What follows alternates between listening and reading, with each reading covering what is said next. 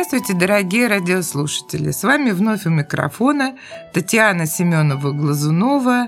И, как я и обещала, мы начинаем с вами цикл про Выборг с названием «Сокровищница Выборга», то есть бесценная шкатулка, где каждый раз, каждую новую программу мы будем вытаскивать сокровища за сокровищем. Они бесценны воистину, и число их тоже бесконечно.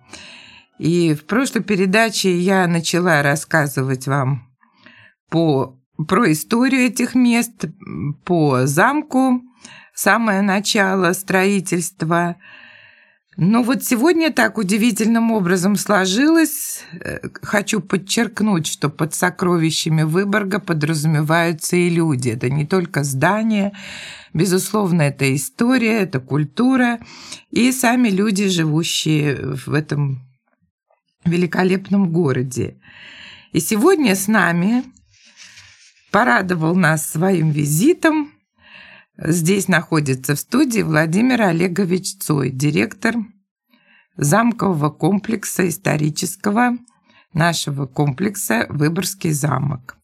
Вот хотелось бы сегодня поговорить о многих аспектах культурной жизни, в частности, поговорить опять об истории, об архитектуре. Может быть, мы затронем тему замка, Э, кафедрального собора, о котором тоже предстоит потом рассказ еще впереди. И э, интересные, значит, у нас сведения по доминиканскому и францисканскому орденам, которые были в Выборге, и, соответственно, значит, то, что от них осталось. Я предоставляю сейчас слово Владимиру Олеговичу Цою. А, дорогие друзья, добрый день. Большое спасибо радио Мария за то, что пригласили меня в студию.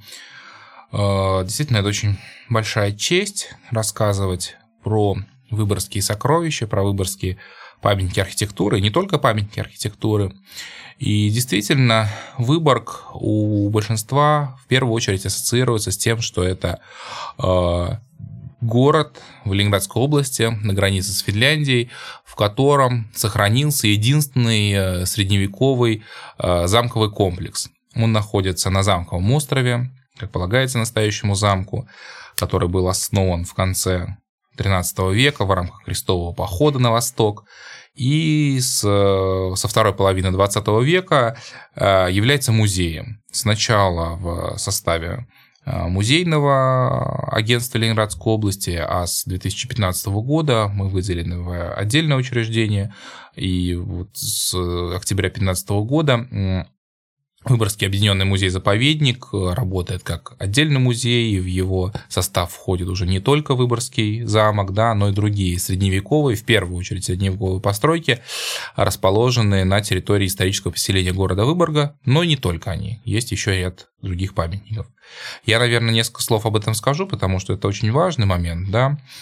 А, в 2013 году по заказу Министерства культуры Российской Федерации была разработана концепция восстановления и сохранения исторической части города Выборга.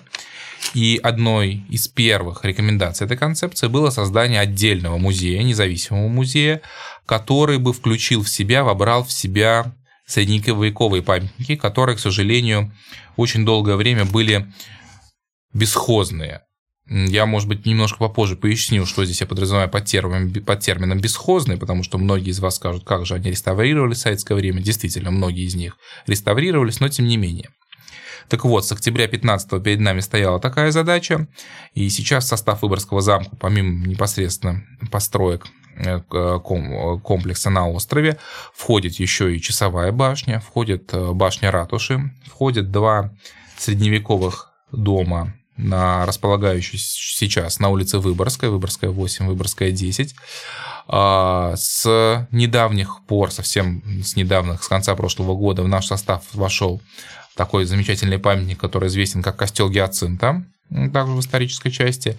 И у нас есть несколько объектов, которые ну, не относятся к средневековым памятникам, но относятся уже к новому новейшему времени. Это а, часть укреплений а, крепости Анненкрона, это пороховой погреб, который находится на берегу залива. Прямо то, что мы знаем, как Анинские укрепления. Да, да, то, угу. что мы знаем, как Анинские укрепления. Это один пороховой погреб, который находится на берегу залива, прямо напротив замка. И Кардегардия, который тоже там находится недалеко. Кроме этого... Панцерлакс. Панцерлакс – это другой памятник. Панцерлакс угу. как раз это не наш объект. За него отвечает а, Эрмитаж Выборг потому что, ну, они там находятся. Они рядом. Да, и, кстати говоря, сегодня тоже, если мы коснемся момент истории, э, не истории даже, а нынешнего состояния Панцерлакса, у меня есть кое-что, чем поделиться, совсем свежая информация, еще ни, ни с кем не успел, никому не успел ее рассказать. Что тем более ценно. Да, и кроме этого, у нас есть еще один филиал, ну, так уж сложилось исторически. У нас есть филиал под Зеленогорском в поселке Ялкало, где в советское время располагался одно из, один из, одно из подразделений Всесоюзного музея Владимира Ильича Ленина. А сейчас там находится историко-этнографический музей Ялкова, где благодаря тому, что в 17 году прятался Владимир Ильич, удалось сохранить э, на протяжении всего 20-го столетия уникальный памятник. Это финский хутор. Простой финский хутор, которых было множество до революции вокруг Петрограда, Петербурга. И вот э, на данный момент остался один единственный. И вот он тоже входит в наш состав. Ну, это вот если вкратце о музее, да, о тех объектах, которые в него входят. Наверное, имеет сказать, смысл буквально несколько слов сказать о тех процессах, которые у нас идут, реставрационных процессах в первую очередь. В первую очередь да. по замку всех интересует. Да, это, ну, очень, это очень большая работа. В каком состоянии сейчас? Потому что нас слушают не только жители Петербурга и Выборга, нашего горячо любимого, но и жители других городов. Нас можно слушать по всему миру через интернет. И те, кто не были никогда в Выборгском замке, естественно, понятия не имеют, что он из себя представляет, в каком он виде сейчас находится. Ну, давайте я тогда несколько да, слов э, да, очень коротко скажу его, да. расскажу его строительную историю, угу. да, чтобы понять, как мы пришли да. ну, к тому, к чему мы пришли сейчас, в начале 21 века. А, как уже говорилось, Выборгский замок был основан э, шведами в 1293 году э, в рамках крестового похода. Э, у, на небольшом островке. И тогда для шведов это был восточный форпост, э, он имел очень высокое, очень большое значение э, для обороны восточных земель от влияния Новгородской республики, московских князей, в принципе, для того, чтобы утвердить власть шведов здесь, на восточном побережье Балтийского моря начина... в тысяч... город очень... Сначала поселение около, зам... около замка, а потом уже и город очень активно развивается. В 1410 году Выборг уже как раз получает официальный статус города приказом Эрика, указом Эрика Померанского. А, Выборг является важнейшим не только политическим, но и торговым узлом.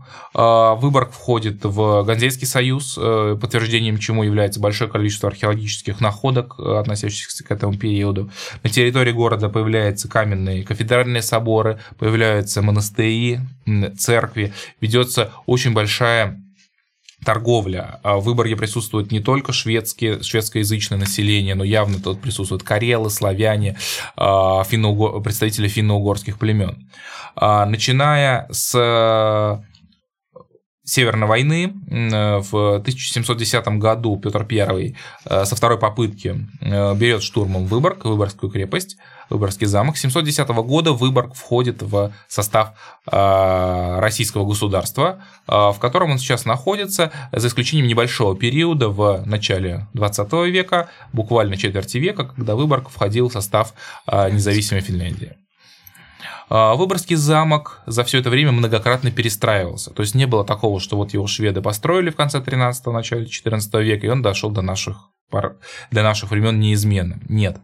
Он многократно перестраивался. Крупнейшие его изменения связаны, были в XVI веке, когда происходила повсеместная а, а, перестройка существовавших укреплений с учетом развившихся огнестрельных технологий, артиллерийских технологий. По приказу Густава Ваза перестраивается замок, перестраивается сама крепость. А, затем облик замка достаточно сильно меняется в XVIII э, веке уже при э, русской администрации. А в XIX веке неоднократно замок, и в частности башня Святого Олафа, горит. И в, фактически в 19 веке а, пожар, который был вызван празднованием, фейерверком в честь открытия Саминского канала, этот пожар был настолько грандиозен, что после... При Аниановне был построен, Вот. так я понимаю, А, да. Э, э, Мгм. Нет, это был Саминский Саминский канал был канал. это это 50-е годы 19 века. да? Ага. А, Это было в царствовании э, уже Александра II. Александра II. да.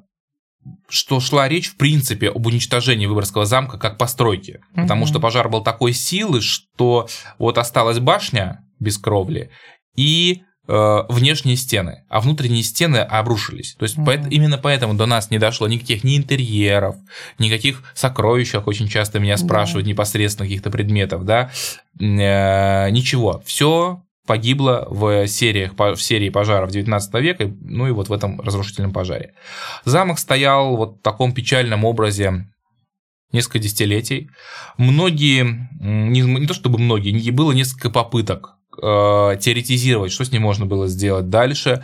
Э, Был на уже следующему императору, императору Александру Третьему предлагался такой фантастический, как мы сейчас бы сказали, проект реставрации замка в духе Виолели Дюка, такой, знаете, была бы, у нас- если бы он был реализован, у нас была бы такая готическая башня, да. похожая, Да, нечто стиль, похожее на да-да-да. баварский романтизм Мгм. Людвига, да, нечто похожее на Ной Швайнштайн, но м, император принимает другое решение, он отдает замок э, военному ведомству, и в 90-е годы 19 века замок восстанавливается, но не как замок уже, конечно, не как королевская резиденция, а исключительно как место расположения э, армейских соединений. Соответственно, нет, не ставится задачи там сделать его как музей или воссоздать какую-то точность, просто есть некая функциональная задача. Позвольте еще задать вам Да, вопрос конечно. вот по ходу, пока мы не ушли от этой темы, что вот вы говорили о разрушении, да, они неизбежны за счет вот пожаров, там каких-то бедствий всевозможных социальных, стихийных. Э, Были предприняты ведь попытки неоднократно взять штурмом замок. Они были неудачными, в частности это при Иоанне Третьем и даже Иван Грозный, как там уже стоит, наверное, вспомнить слова уместно из фильма небезызвестного комедия. Ну, действительно, да? конечно. Э, Астрахань брал, Казань брал, но вот никому не удавалось одолеть этот замок. Он такой был основательный, там Да, не было возможности подкопа сделать, и никак даже Ивану Грозному вот, ну, не удалось. А, Как я сказал уже, штурмом. действительно, Выборгский замок, а впоследствии и в город Выборг, они были обнесены очень серьезными каменными стенами. А, В определенный сначала один период, это была одна, од- одна стена, потом город развивался, стена становилась еще больше и шире. И действительно, а, русским войскам никак не удавалось взять город до Петра Первого. В частности, вот вы упомянули события 15 века, когда а, московские войска, посланные сюда а, на Карельскую землю Иваном III, Иваном III Васильевичем, были очень близки к взятию Выборга, взятию Выборгской крепости. С этим связано известное собу- событие, известное в истории как Выборгский, гро- как Выборгский гром, да, когда была взорвана одна из башен Выборгского замка, или одна из башен крепости пора... существует по-разному, по... существуют разные м, трактов, скажем, варианты этой легенды, да, Да, да. вот. С Андреевским А, крестом там вот а, какой-то был взрыв Но, устроен. тем не менее, э, замок не был взят, Мгм. да, и он не был взят, он оставался неприступным до 1710 года, когда он был взят после очень серьезной э, подготовки э, шведскими, э, русскими войсками под командованием непосредственно Петра Алексеевича. Первый, да. Причем это была вторая попытка. В 708 году была уже предварительная попытка штурма Выборга. Она была неудачная, да, Да. но Петр I, он именно поэтому является великим нашим императором, потому что он очень здорово учился на своих ошибках. Он понял, что взять замок, находящийся в окружении воды, как вы правильно сказали, без возможности осуществления подкопов, а, можно только при поддержке флота. И надо сказать, что в 710 году штурм был тоже очень тяжелый, очень тяжелый. Шведы были настроены стоять насмерть и не сдавать Выборг. И, в принципе, у них э, были для этого основания. Но когда они поняли, что, несмотря на все неблагоприятные условия, русским удалось провести эскадру кораблей к Выборгу, они сами увидели ее с крепостных стен, что, скажем так, их моральный дух был надломлен. То есть они не верили в то, что это может произойти. И это был такой, знаете, перелом. Вот это вот был переломный момент. И э, Петр I предложил э, шведскому коменданту сдачу на почетных условиях но эта сдача была отвергнута, последовала достаточно серьезная артиллерийская подготовка, в результате которой был поврежден город, был поврежден непосредственно сам замок, башня Святого Олафа. Как раз тогда в ней обрушились перекрытия, что там были деревянные перекрытия. И вот тогда горела башня. Она да? очень сильно горела, в том числе, да.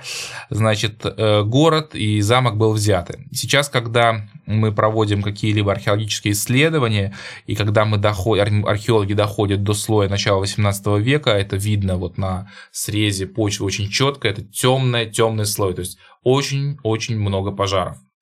У нас это следы огня. Это следы огня, да. У нас в музее хранятся несколько а, реконструированных из-за осколков мортирных бомб, то есть это очень большие ядра, которые э, использовались э, русской армией, как раз батареи располагались на нынешнем Смоляном мысу, вот там, где стоит памятник Петру Первому, как раз по легенде, он непосредственно там оттуда и проводилась рекогносцировка, командование штурмом города. Простите, тогда железные уже ядра использовались? Для пушек, для пушек использовались железные ядра, а для мортир как раз могли еще использоваться каменные, каменные. да, большого, mm-hmm. большого диаметра, которые причиняли очень большой ущерб именно постройкам, и в этом был их смысл. Да.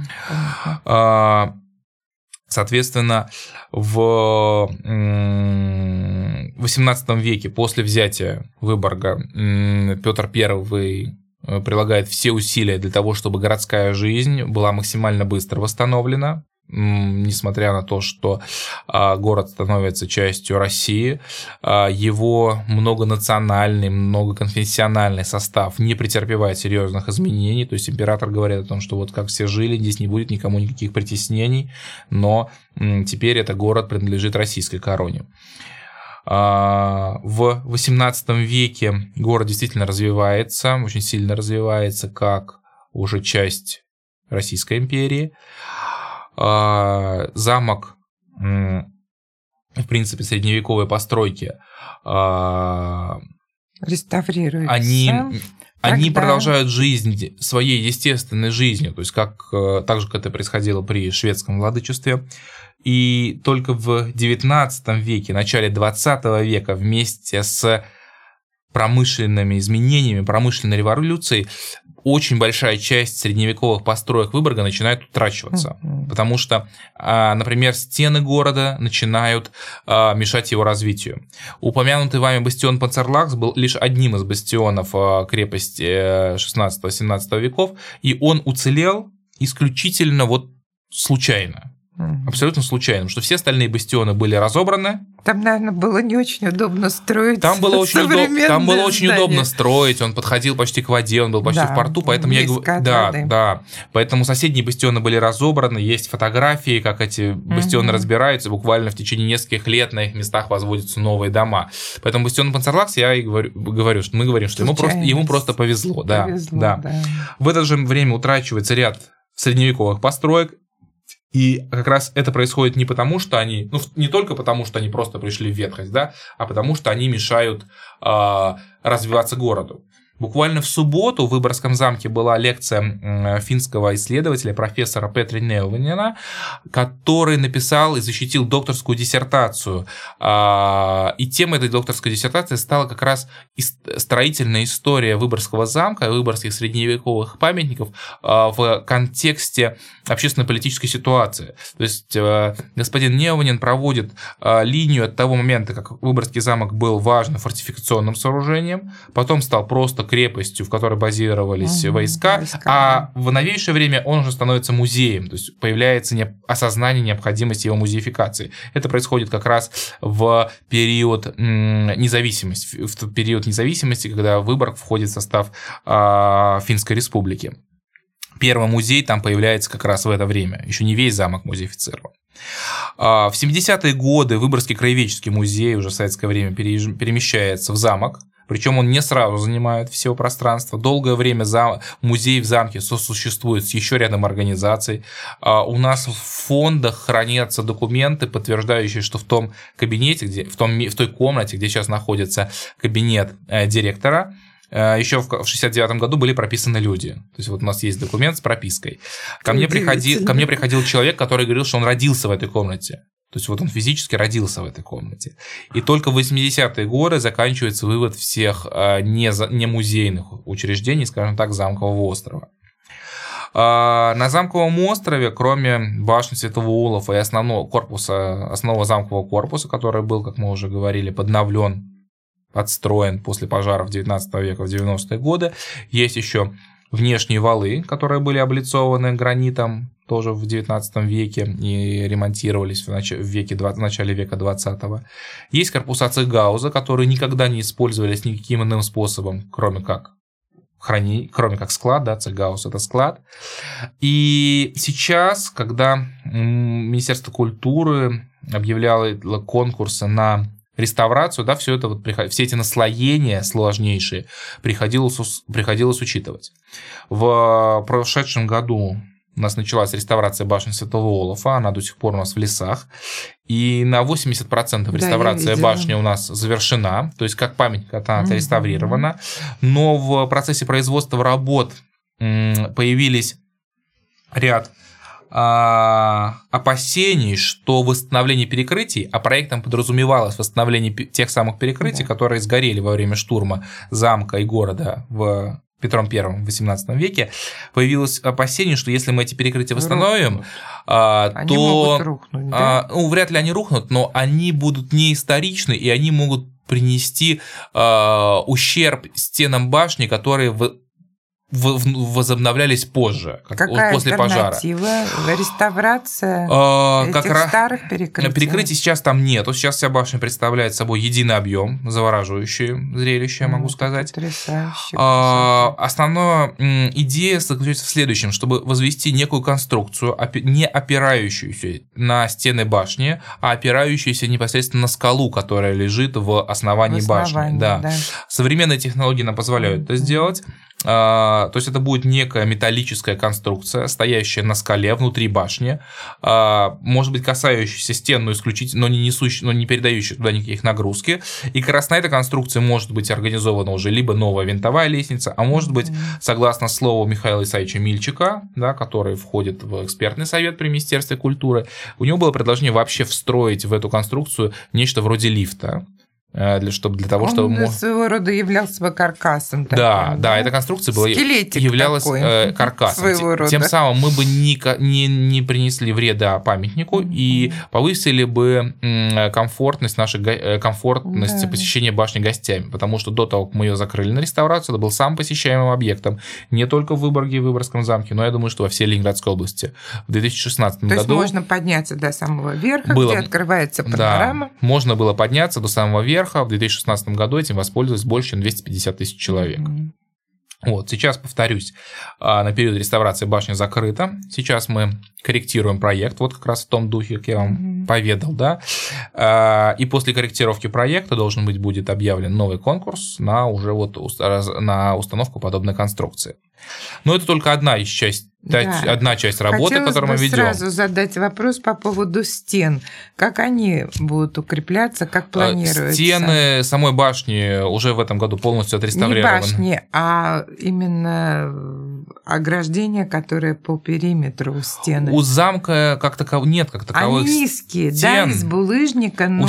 я так понимаю, что они как-то между собой ничем не связаны. За, у замка, наверное, зам, если мы говорим раствор. про замковые замковые стены, да, то из того, что сохранилось, это стена юго-западная, э, которая, которая очевидно видна, да, и это стены в составе тех же корпусов Цегауза, внешняя часть стен корпуса тюрьмы, там как раз где находится фондохранилище, администрация, корпус, первый, второй корпусов арсенала.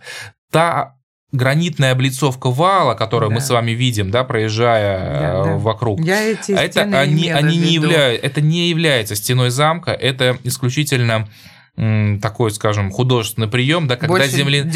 когда земляные валы элемент. в 19 веке были облицованы да, э, кирпич... э, гранитом, причем при этой облицовке были утрачены несколько бастионов, исторических угу. бастионов, э, Понятно. которые существовали. И сейчас перед нами стоит большая задача, возможно, один из, один из этих бастионов, конечно, не все, но один из этих бастионов э, отреставрировать в том виде, в котором они были. Это восточный бастион, он смотрит на а Петровский мост, не, mm. он обращен не к замковому мосту, а к Петровскому мосту. А что касается Райской башни и башни Сапожников? А, баш... Э, Райская башня и башня Сапожников входят в состав э, главного корпуса замка. В прошлом году на него и еще на ряд объектов у нас была полностью разработана проектная документация, и, соответственно, они работа в них начнется точно тогда же, когда начнется непосредственно работа по реставрации главного корпуса. Возможно, это уже будет даже в 2018 году, потому что, повторюсь, в прошлом году был разработан полный пакет проектной документации. Это больше 40 коробок. Вот если вот мы сейчас с вами находимся в студии, если мы их положим, то это займет значимый объем пространства. Они нам буквально несколько недель назад были переданы как пользователю памятника.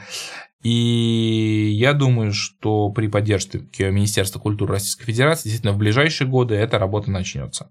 А, кроме того, в 2018 году, и об этом можно говорить уверенно, на, скажем так, на 99,9% начнется реставрация корпусов Цегауза и дома наместника. Это вот как раз а, тот дом или комендантский дом, в арку которого мы проходим, посещая замковый остров. Да, да. Там проектная документация была разработана еще раньше, двумя-тремя двумя, годами раньше. И сейчас вот буквально в эти дни должен быть уже объявлен конкурс непосредственно на производство строительно-монтажных работ. А в, как я говорил, корпуса Цегауза никогда не использовались иначе, угу. кроме как э, склад. Склад. Соответственно, Понятно, перед нами стоит очень амбициозная задача. Мы хотим их превратить в самое современное выставочное музейное пространство, если не Ленинградское, если, может быть, если не северо-запада, то Ленинградской области точно. То есть там появятся этажи, появятся перекрытия, а, появятся самые современные выставочные технологии, системы климат-контроля, системы безопасности. А, Что в экспозициях планируется? А, так как там никогда не было экспозиции, да, для нас, ну, для перед нами тоже есть некий вызов, но мы хотели бы показать э, там в первую очередь те вещи, которые находятся в фондах музея-заповедника, но на данный момент мы лишены эти вещи, мы не можем их показать в силу требований к безопасности. В частности, в Выборгском музее-заповеднике есть абсолютно потрясающая коллекция э, старобряческого медного литья, медных икон, в том числе очень высокого уровня. А, и мы хотели бы их там показать. Кроме того, у это нас... Это как постоянно действует. Да, я думаю, что, э, я думаю, что эта коллекция была бы достойна, да, достойна того, конечно. чтобы она была показана, как, существовала как постоянная экспозиция. Кроме того, у нас есть а, достаточно неплохая коллекция деревянных икон, часть из которых тоже, я думаю, что достойна Какого войти. века? А, начиная с 16 века. То есть у нас довольно большая коллекция, она формировалась да, несколькими, скажем так, в несколько этапов. Э, может быть, это даже рассказ об этой коллекции достоин отдельной передачи. Я сейчас Конечно, просто вот мельком, мельком скажу да. о ней. Это мы сейчас такой экскурс да, получается, да. потому что материал не да, Кроме того, в Выборгском музее-заповеднике вот буквально в последние годы, в том числе уже в 2017 году, формируется достаточно интересная коллекция археологическая, которую, с одной стороны, довольно сложно показывать, потому что не включенному наблюдателю сложно понять значимость тех или иных археологических вещей. Но мы как раз сейчас над этим работаем, и мы думаем, что обязательно эти вещи должны, должны э, быть доступны не только узкому кругу специалистов, но всем желающим. И кроме того, довольно большим разделом нашей экспозиции, в том числе и нынешней, является наша коллекция подводной археологии. То есть это вещи, поднятые с дна Балтийского моря, это наша коллекция да, я сфоку... посещала сфокусирована на... Эти залы очень мне понравились на, э, шведских, на шведских кораблях, которые погибли во время Выборгского морского сражения в, во второй половине, почти в конце 18 века. Сейчас они раньше располагались в комендантском доме, сейчас они перемещены в, в, во второй корпус арсенала в связи с тем, что комендантский дом уходит на реставрацию. На реставрацию И, конечно, тоже это та коллекция, которая достойна размещения на постоянной основе. Кроме того, в корпусах Цехгауза мы планируем, что там будет универсальное выставочное пространство, где мы будем делать наши временные проекты, в том числе посвященные а, современному искусству. Э, запрос на это мы чувствуем, в том числе не только среди горожан, но в том числе и гостей нашего города. Поэтому мы планируем, что это будет вот э, каким-то образом так. так. Для нас очень важно, что нам удалось заложить в проект реставрации цегаузов две вещи. Первое – это то, что мы смогли туда заложить все самые современные а, технологии, касающиеся доступа маломобильных групп населения. То есть у нас будут и лифты для людей, которые не могут это передвигаться, важно, могут передвигаться только на а, креслах, да. да. Это будут дорожки для наших а, маленьких посетителей, там, где это необходимо, будут пандусы. И мы, мы очень рады, что нам удалось убедить и заказчика в лице ФИСПа, и Министерство культуры, и самое главное, государственную экспертизу строительную, что эти вещи нужно оставить. И второй момент то, на что очень много, многие сейчас жалуются, это объективно.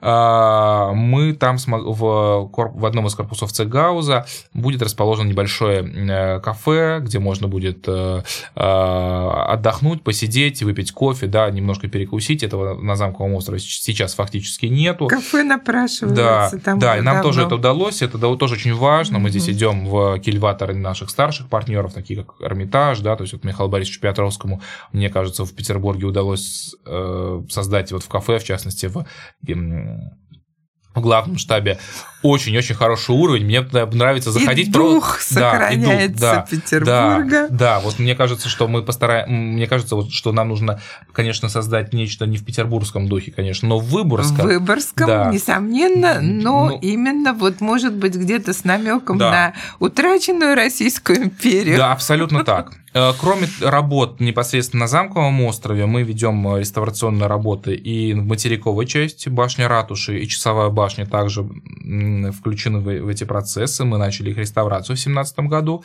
И башня ратуши почти завершена. Я думаю, что во второй половине года мы точно пригласим туда уже первых посетителей.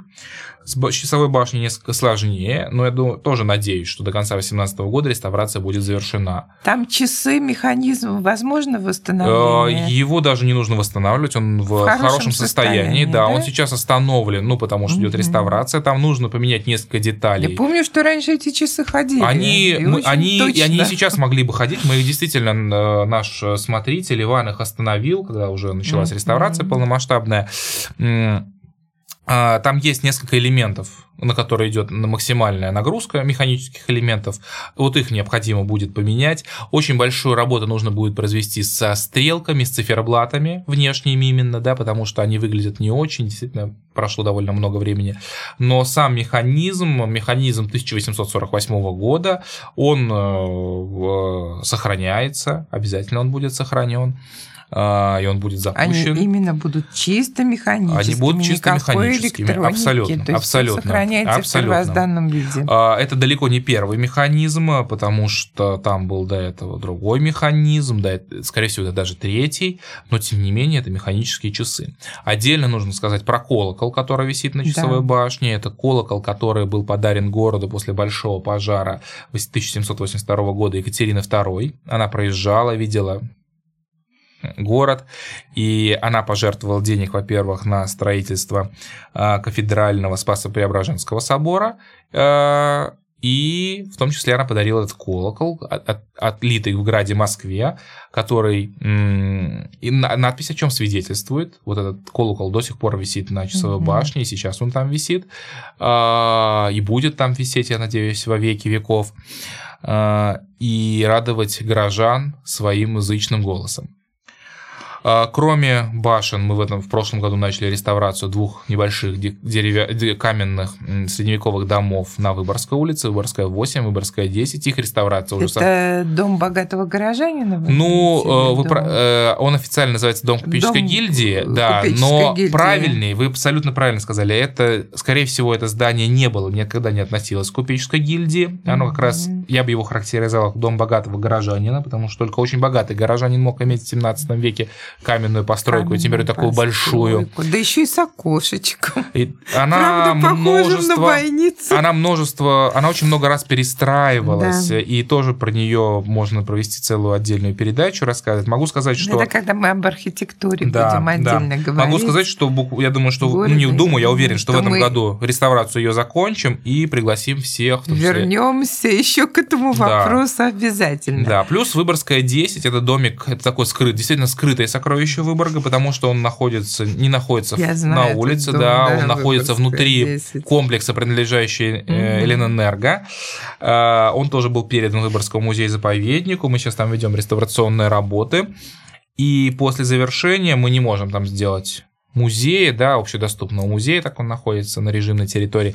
Там будет располагаться Выборгская археологическая экспедиция, потому что сейчас они угу. находятся у нас в замке, а они уже давно просят о том, чтобы им нужно отдельное помещение для того, чтобы проводить первичную атрибуцию предметов, первичную реставрацию, в принципе, посадить несколько сотрудников, так мы очень а, тесно и эффективно работаем с, с Институтом истории и материальной культуры Российской Академии Наук, то мы решили, что это как раз будет а, такое решение, которое будет, а, скажем так, соответствовать а, всеобщему благу. Это и для музея очень важно быть, работать с учеными, да, и для археологов очень важно иметь постоянную базу в Выборге, потому что, конечно, Выборг с точки зрения археологической далеко изучен далеко не полностью, далеко не полностью, и то есть мы можем планировать Опять же, множество, множество дней неисчерпаемая вот эта самая шкатулка, да. с которой можно без Два слова скажу про Панцерлакс. Несмотря на то, что это не наш объект, это объект, э, находящийся в пользовании у Выборгского филиала Государственного Эрмитажа. Непосредственно Эрмитаж находится на нем, в постройке у Ульберга уже 30-х годов 20 века. Ну вот здание нового Эрмитажа вот сейчас, оно имеет отношение, это может быть как филиал вот Петербургского Эрмитажа? Это, это так и есть. И то есть, есть это да? так и есть. Это филиал Петербургского Эрмитажа. Если я не ошибаюсь, раньше это во времена, когда эта территория была финская, по-моему, там была школа искусств. А, Выборгский Эрмитаж вообще это уникальная ситуация, когда здание используется по его изначальному предназначению. Действительно, когда а, это здание проектировалось, а, и задача была такая, чтобы в одном, а, в одной его части располагался выставочный зал, да, а в другой располагалась экспозиция. художественная школа. Сейчас ровно так и происходит. В одной части там филиал Выборгского, Выборгский филиал Эрмитажа, mm-hmm. где сейчас, кстати, проходит потрясающая, абсолютно потрясающая выставка фламандского искусства. Вот, кстати, Я очень дорогие рекомендую. слушатели, да, очень рекомендую. Вас потрясающие образы. По ходу передачи, видите, сразу поступило предложение да, для вас. А, а в другой части находится Выборгская художественная школа, поэтому здание используется в полном соответствии с его изначальным Не только выставку, может быть, кто-то захочет поступить и в художественную школу. Несомненно. А, в составе бастиона Панцерлакса есть пороховой погреб, который был отреставрирован несколько лет назад, и там находится тоже выставка, посвященная археологическим изысканиям Выборга. И в этом году, вот раскрою вам секрет, лет, наверное, первый раз я говорю об этом публично, а, Выборгский филиал Эрмитажа постарается отреставрировать еще один из казематов бастиона Монцерлакс в 2018 году. Тоже будет и, использоваться И как да, это тоже будет использоваться как это будет, да? это будет музейное пространство. Ну, не совсем уж не буду забирать у коллег всю Мне кажется, всю там напрашивается все-таки это казематы, мне кажется, там какие-то монеты должны находиться. Ну, вот я знаю, что они кое-что там планируют, но не буду уж совсем нет, нет, у них не отбирать надо, пусть всю это будет пищу. секретом. Да. Я хочу сказать, что действительно вот постепенно мы стараемся реставрировать э, те объекты, которые ну, вот непосредственно а, находятся в, территории исторического поселения. Это не только замок, но в том числе и вот mm-hmm. Панцерлакс, который формально не является средневековой постройкой, это все-таки постройка более относящаяся к новому это, времени. Наверное, 15-16 Это уже 16-17 век. Даже да, 16 да. Наше время пролетело, как всегда, незаметно. На этом заканчиваем, мои дорогие радиослушатели, передачу. И с вами был, был наш гость из Выборга Владимир Олегович Цой, директор Выборгского объединенного музея-заповедника – Вела передачу Татьяна Семенова-Глазунова. И наш разговор будет обязательно продолжен. Как вы уже поняли, тема Выборга неисчерпаема. До новых встреч!